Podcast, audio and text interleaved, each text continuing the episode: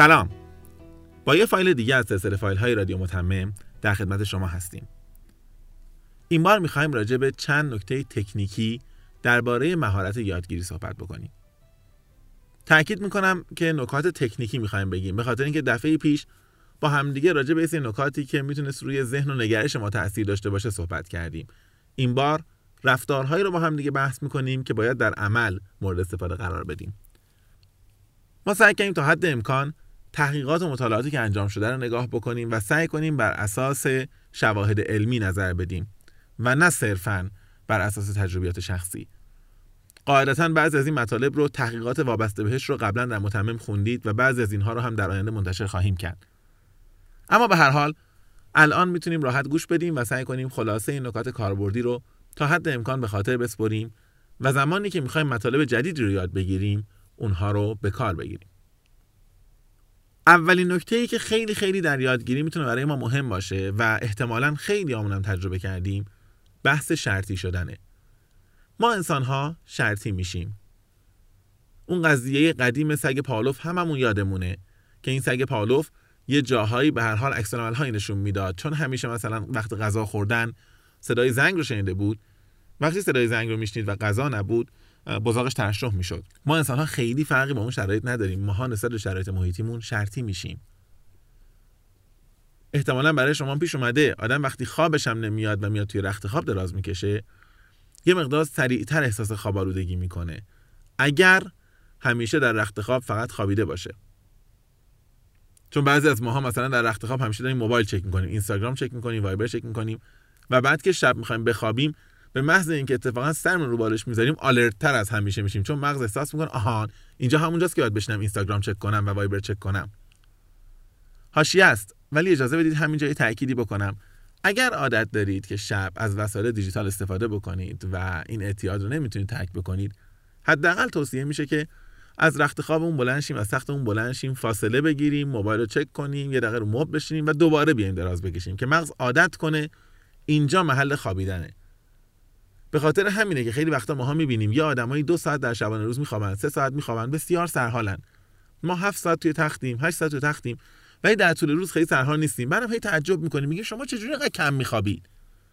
به خاطر اینکه ما خودمون رو شرطی کردیم که تخت محل خواب، محل فکر کردن بدهی ها، محل چک کردن موبایل، محل برنامه‌ریزی، محل قصه خوردن و هرس خوردن و مرور کارهای روزمره است. طبیعتاً یکی از قسمت‌های سنگین برای مغز ما استراحت کردن در تخت خواهد بود و دراز کشیدن در تخت. خودمون رو شرطی کنیم، بنابراین به معنای اینکه تا حدی که میتونیم در یک محل مشخص مطالعه کنیم، درس بخونیم، کتاب بخونیم، فکر کنیم. منظورم این نیست که حالا توی خونه حتما بریم یه جا درست بکنیم بگیم از امروز یه میز خیلی عجیب غریب میخوام و صندلیای خاص. حتی ممکنه ماها عادت کنیم که تو مترو درس بخونیم. توی مترو هم میشه خیلی راحت، خیلی جاهای دنیا هم دیدید کتاب دستشون میگیرن، میخونن، مطالعه میکنن. همون هم مهمه، چون مغز بعد از یه مدت عادت میکنه، وارد مترو که شد آماده شه برای یادگیری. چجوری ما الان وارد تاکسی میشیم آماده این برای شنیدن حرف بغل دستی، یا تو مترو آماده این برای دید زدن لباس بقیه؟ میشه آدم روش دیگه هم یه جورایی خودش شرطی بکنه. روز زمان میشه این کارو انجام داد. سعی کنیم خودمون رو عادت بدیم که من صبح که از خواب بلند میشم میخوام نیم ساعت مطالعه بکنم، یا شب که میخوام بخوابم میخوام مطالعه بکنم. اگر قرار مشقی رو حل کنم، تمرینی انجام بدم، کاری انجام بدم، حدوداً زمانش رو بدونم که مغز آماده بشه برای اون کار. پس اولین توصیه مهممون در یادگیری بحث شرطی شدن بود. هر چقدر خودمون رو شرطی تر بکنیم، کاراییمون بالاتر میره. اون وقت ممکنه نیم ساعتی که من در روز خودم میدونم که نیم ساعت قبل از خواب روی مبل تک گوشه حالمون میشینم و کتاب ورق میزنم، در مقایسه با دوست دیگه ای که نیم ساعت همینطوری هر موقعی از روز پیش اومد سعی میکنه در اوقات فراغت یهو کتاب باز کنه، میبینم که من کارایی بهتری داشتم، خروجی بهتری گرفتم، ذهن آماده تری داشتم. دومین نکته‌ای که در یادگیری باید بهش دقت داشته باشیم، بحث اینه که مالتی تاسکینگ انجام ندیم، چند کار همزمان نخوایم انجام بدیم. اینکه حالا من موبایلمو گذاشتم اون کنار، همزمان دارم هم تا کتاب میخونم، یه انگشتم میکشم روش ببینم که الان مسیج جدید اومده یا نه. یهو میبینم در عرض یک ساعت پنجاه بار اینو لاک و آنلاک کردم، هی دوباره موبایلم قفل کردم، باز کردم. یا اونور کامپیوترم روشن گذاشتم، خبری هم نیست، منتظرم ببینم نوتیفای ایمیل میاد یا نمیاد. حالا چه بیاد چه نیاد، مهم اینه که مغز من عادت میکنه همینطور که دارم فکر میکنم، همینطور که دارم میخونم، هی یه بارم سفر رو چک کنه. تا حدی که میتونیم سایلنت کنیم، اگر میتونیم حتی برای یه رو بیست دقیقه موبایلمون رو سایلنت بکنیم. به هر حال آدمای دیگه اگه بخوام خبر مرگ کسی هم به ما بدن دیگه برای مرده نمیشه کاری کرد. اگرم زنده باشه خب به هر حال زنده است، بازم بیست دقیقه فرقی نمیکنه. سعی کنیم که، من بعید میدونم غیر از رئیس جمهورها و مقامات بالای مملکتی اساساً کسی باشه که بیست دقیقه اینور براش معنا پیدا بکنه. پس سعی کنیم هر چیزی که میتونه ذهن ما رو در واقع دو کاره یا چند کاره بکنه عملاً از محیطمون دور بکنیم. فقط یه استثناء وجود داره که تحقیقات متضاد و متناقضی راجبش هست، اونم گوش دادن به موسیقیه. بعضی وقتها تحقیقاتی شده گزارش میدن که موسیقی گوش دادن هنگام در واقع مطالعه کردن و فکر کردن ممکنه خیلی کمک نکنه. تحقیقات دیگه ای ما داریم که اتفاقا میگن بسیار بسیار اثر بخش بوده، خیلی خوب بوده. دو تا نکته رو قطعاً میشه راجبش صحبت کرد. یکی این که ما معمولاً اگر همزمان با گوش دادن یک موسیقی متن رو بخونیم، اگر بعداً اون موسیقی برامون جای شنیده بشه، به یاد آوردن اون متن برامون راحت تره. ولی خب من فکر میکنم ما همه جا این امکانو نداریم. من مثلا نمیتونم وقتی دارم برای کنکور درس میخونم یه موسیقی بشنوم و بعد بخوام زمان کنکور اون رو بشنومش دوباره. یا در محیط کار اگر بنده شب دارم راجع به مثلا استراتژی مطالعه میکنم، نمیتونم تو روز بیام موسیقی رو بذارم که مغزم بهتر کار کنه. پس این شاید خیلی معنا نداره، کار تحقیقاتی بیشتر. اون چیزی که مهمه، عموم کسانی که موسیقی گوش میدن و همزمان باهاش مطالعه میکنن و یادگیری بهتر دارن، یا موسیقی بدون کلام گوش میدن یا موسیقی که انقدر گوش دادن که عملا ذهنشون رو حساس نمیکنه. دیگه دویست بار این آهنگ رو شنیده، اصلا وقتی براش پخش میشه انگار نه انگار از مغزش هیچ انرژی اضافه‌ای نمیگیره. نه اینکه حالا من یه سی دی امروز دیدم، همین امروز گرفتم، همزمان که دارم کتاب میخونم میگم بذار آلبوم جدید این خواننده رو گوش بدم که مغزم میخواد روش خیلی زیاد تمرکز داشته باشه. پس بعد از اولین تکنیک که شرطی شدن بود، دومیش اینه که سعی کنیم کار همزمان انجام ندیم مگر موسیقی که میتونه کاراییمون کمک بکنه، با این شرط که یا بدون کلام باشه یا موسیقی که برامون تازگی نداره، هیجان زدمون نمیکنه، برانگیختمون نمیکنه. سومین نکته‌ای که میخواستم اضافه بکنم اینه که یه حد اقل و حد اکثر زمان یادگیری داشته باشیم. اگر قراره فایل صوتی گوش بدیم، اگر قراره کتاب بخونیم، اگر قراره یه مسئله فکر کنیم، اگر قراره تمرینی رو انجام بدیم، مغز ما هم دقیقاً مثل هواپیما میمونه. یه زمان تیکاف داره تا بلند شه، بعد که بلند شد یه مدت روی آسمون میمونه و بعدم یه مدت زمان لندینگ لازم داره تا دوباره بشینه. تیکاف برای اینه که آروم آروم اطلاعات محیطی بیخود از مغزم بره بیرون، دغدغه‌های بیخود بره بیرون، فکرای قدیمی بره بیرون، آماده شم.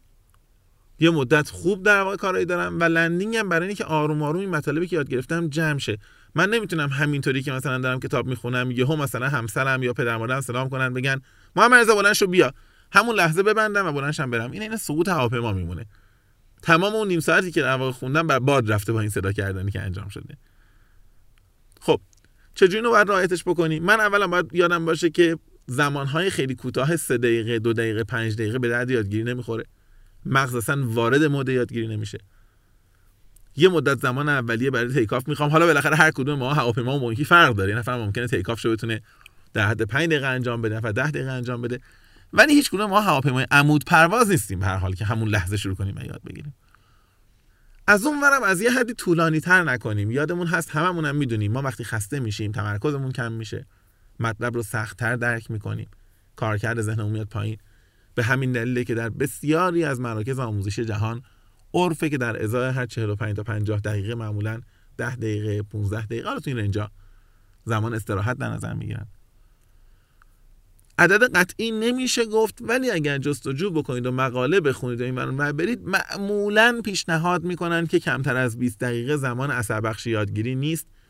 بیشتر از پنجاه دقیقه هم عموماً توصیه نمیکنن، ولی باز باید تاکید بکنیم که این یه مقدار به ویژگی‌های شخصی ما برمیگرده، اما حد اقل و حد اکثری وجود داره. بعد از شرطی شدن، بعد از اینکه کارهای همزمان انجام ندیم و بعد از اینکه برای یادگیری یک حد اقل و یک حد اکثر زمان داشته باشیم، میخواستم راجع به یک نکته خیلی خیلی مهم صحبت بکنم که خیلی از ماها بهمون غلط آموزش داده شده. برای یادگیری از کانال‌های مختلف استفاده بکنیم.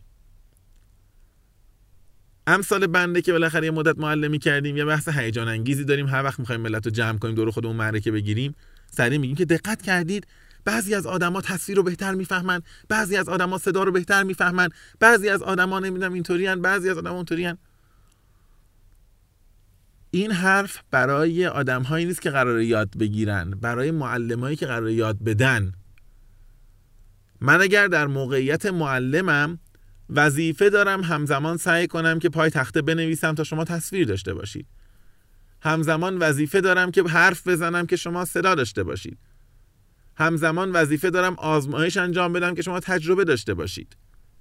همزمان قراره مثال بزنم که به اطلاعات قبلی لینک بشه. ولی این برای معلمه.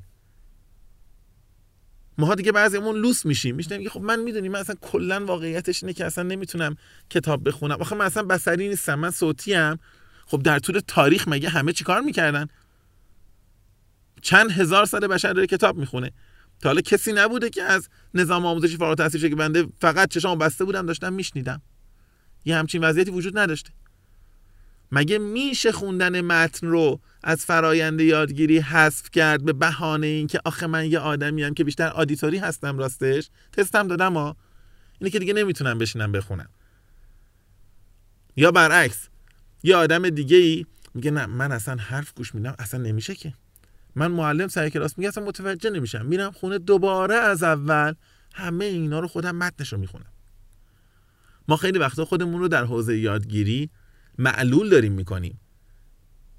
یعنی حس‌هایی که خداوند بهمون داده، امکاناتی که داریم، ما به هر حال کانال شنیدن داریم، کانال دیدن داریم، کانال تجربه کردن داریم، همه رو برداشتیم، داریم سعی میکنیم بلاک کنیم و ببندیم به اتکای این که نه من یه دونه از اینا بهتر برام کار میکنه. اتفاقاً اتفاقاً یادگیری وقتی اثر بخشه که من تلاش کنم از همه کانال‌ها استفاده بکنم. به معنای این که وقتی یه مطلبی رو مثلا میشنوم، همین الان این حرفا رو دارم میشنوم، بعدم یادداشت برداری کنم، کاغذ جلو دستمه، بعدش وقتی یادداشت برداری کردم صحبتا که تموم شد شروع میکنم دستم میگیرم بلند بلند میخونمش. عملا دارم مغزم رو تحت فشار میزنم برای یادگیری، به خاطر اینکه همزمان داره تصویر رو میبینه، همزمان داره حرف میزنه باهاش، سیستم کلامی درگیر، صدای خودم رو دارم میشنوم، قبلش هم تازه دستم حرکت کرده اینها رو نوشته. دیگه مگه مغز میتونه به چیز دیگه فکر کنه؟ طبعا اثر بخش ترین اثر زمانی که من فقط الان دارم گوش میدم و چشمم داره اطلاعات نامربوط میگیره، دستم همینطوری دارم باهاش تنم میخارونم، دیتاهای نامربوط از خودم میگیرم و به خودم دارم میدم و از اون ورم نشستم به خودم سرگرمم. بنابراین لطفاً این مطالبی که میگن که انسان‌ها در حوزه یادگیری بعضی از کانالاشون قوی‌تر و ضعیف‌تر، فراموش کنین. این مطالب برای کسیه که داره معلمی میکنه، برای کسیه که داره متریال یادگیری ایجاد میکنه، برای کسیه که داره تبلیغ درست میکنه و میخواد سعی بکنه همزمان هم زیبایی بصری رو در مقابل ما نشون بده و هم یک پیام صوتی در یاد ماندنی رو برامون ایجاد بکنه. اما من و شما باید از همه توانمندیامون استفاده بکنیم. شبیه اینه که نفر بگه من چون پام خیلی خوب کار میکنه دیگه دستمو گفتم حالا ببرم بزنم کنار، کار نمیکنه، به خوبی پام راه نمیره. این غیر ممکنه. اگر بخوام یک بار دیگه مرور بکنم، ما راجع به شرطی شدن صحبت کردیم، راجع به اینکه چند کار رو همزمان انجام ندیم، راجع به اینکه زمان یادگیریمون یه حداقلی و یک حداکثری داشته باشه، راجع به اینکه حتما از کانال‌های مختلف استفاده بکنیم. و نکته بعدی این که حتما یک سوالی داشته باشیم و برای پیدا کردن پاسخ اون سوال یاد بگیریم. اگر هم سوالی نداریم و داریم یک کتابی رو میخونیم، یه مطلبی رو میشنویم، یه کلاسی میریم و سوالی نداشتیم، الان تازه این کتاب باز کردیم، بعد از اینکه مطلبی رو آموختیم، شنیدیم، خواندیم، یاد گرفتیم، یه سوال طراحی کنیم، بگیم این چیزی که یاد گرفتم جواب چه سوالی داره به من میده؟ از امروز به بعد، از این لحظه به بعد چه سوالی وجود دارد که قبلا اگر به من میگفتند من براش پاسخی نداشتم، الان اگر به هم بگن من براش پاسخ دارم. یه تست قدیمی هست، شاید خیلیاتون شنیده باشید، اینو سر کلاس ها معمولا ماها انجام میدیم برای بچه‌هامون. با فتوشاپ برمی‌داریم مثلا یه دونه اسکناس هزار تومانی رو یه ذره ادیت می‌کنیم، عکسش اینور می‌ذاریم، اونور می‌ذاریم، نمیدونم جاشو عوض می‌کنیم. پنج ورژن از اسکناس هزار تومانی مثلا درست می‌کنیم، به بچه‌ها نشون میدیم. میگیم هیچ کس به کیفش و جیبش نگاه نکنه، بگه کدوم این اسکناس واقعیه. باور می‌کنید که اکثر آدم‌ها نمی‌تونن تشخیص بدن که کدوم این هزار تومانی واقعیه؟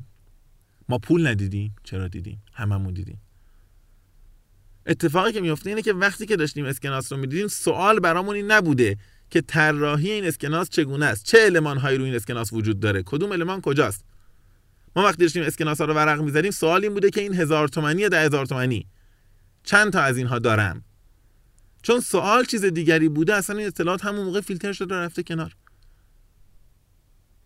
بعضی وقت‌ها سر کلاس‌های خلاقیت من دیدم این کارو انجام میدن اساتید، میان میگن ساعت تو باز کن، بذار کنار، بیا پای تخته وردا ساعت تو بکش صفحه‌شو.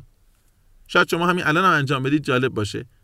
سعی کنید دقیق ترین تصویری که میتونید از صفحه نمایش ساعتتون بکشید. اصلا یه سوال خیلی مسخره تر. دقت کردید که دوازده تا عدد روش نوشته یا چهار تا عدد نوشته یا عدد ننوشته؟ دقت کردید که مارکش کجاست، بالاست یا پایینه؟ دقت کردید که شکل عقربش چجوریه؟ باور میکنید که خیلی همون همین الان تست کنید نمیتونیم دقیق بکشیم ساعتمون رو، چون سوالمون این نبوده.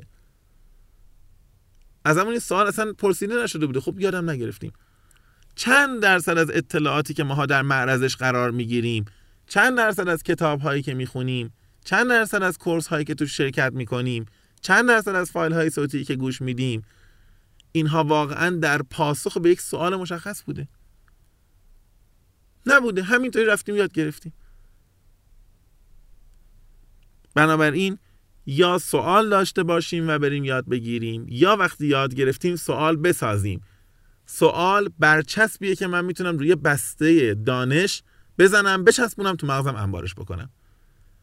اگر یه رو بیست دقیقه، نیم ساعت، یک ساعت در خدمت شما بودم، چیز یاد گرفتم، یه گونی برمیدارم، اینا رو میزنم تو حافظم، گره میزنم، رو برچسبش مینویسم که در داخل این گونی پاسخ به این سوال ذخیره شده است و ریخته شده است. مطمئن باشید که این گونه در جای درست قرار میگیره، مطمئن باشید که دوام بیشتری خواهد داشت و در بلند مدت قابل استفاده خواهد بود.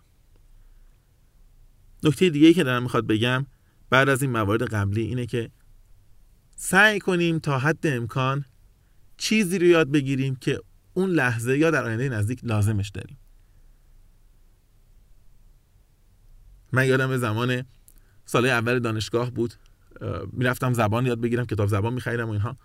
هی توضیح داده بود راجع به اینکه شما از دقیقاً وقتی وارد فرودگاه شدید و پاس کنترل رو رد کردید بپرسید که هتل کجاست.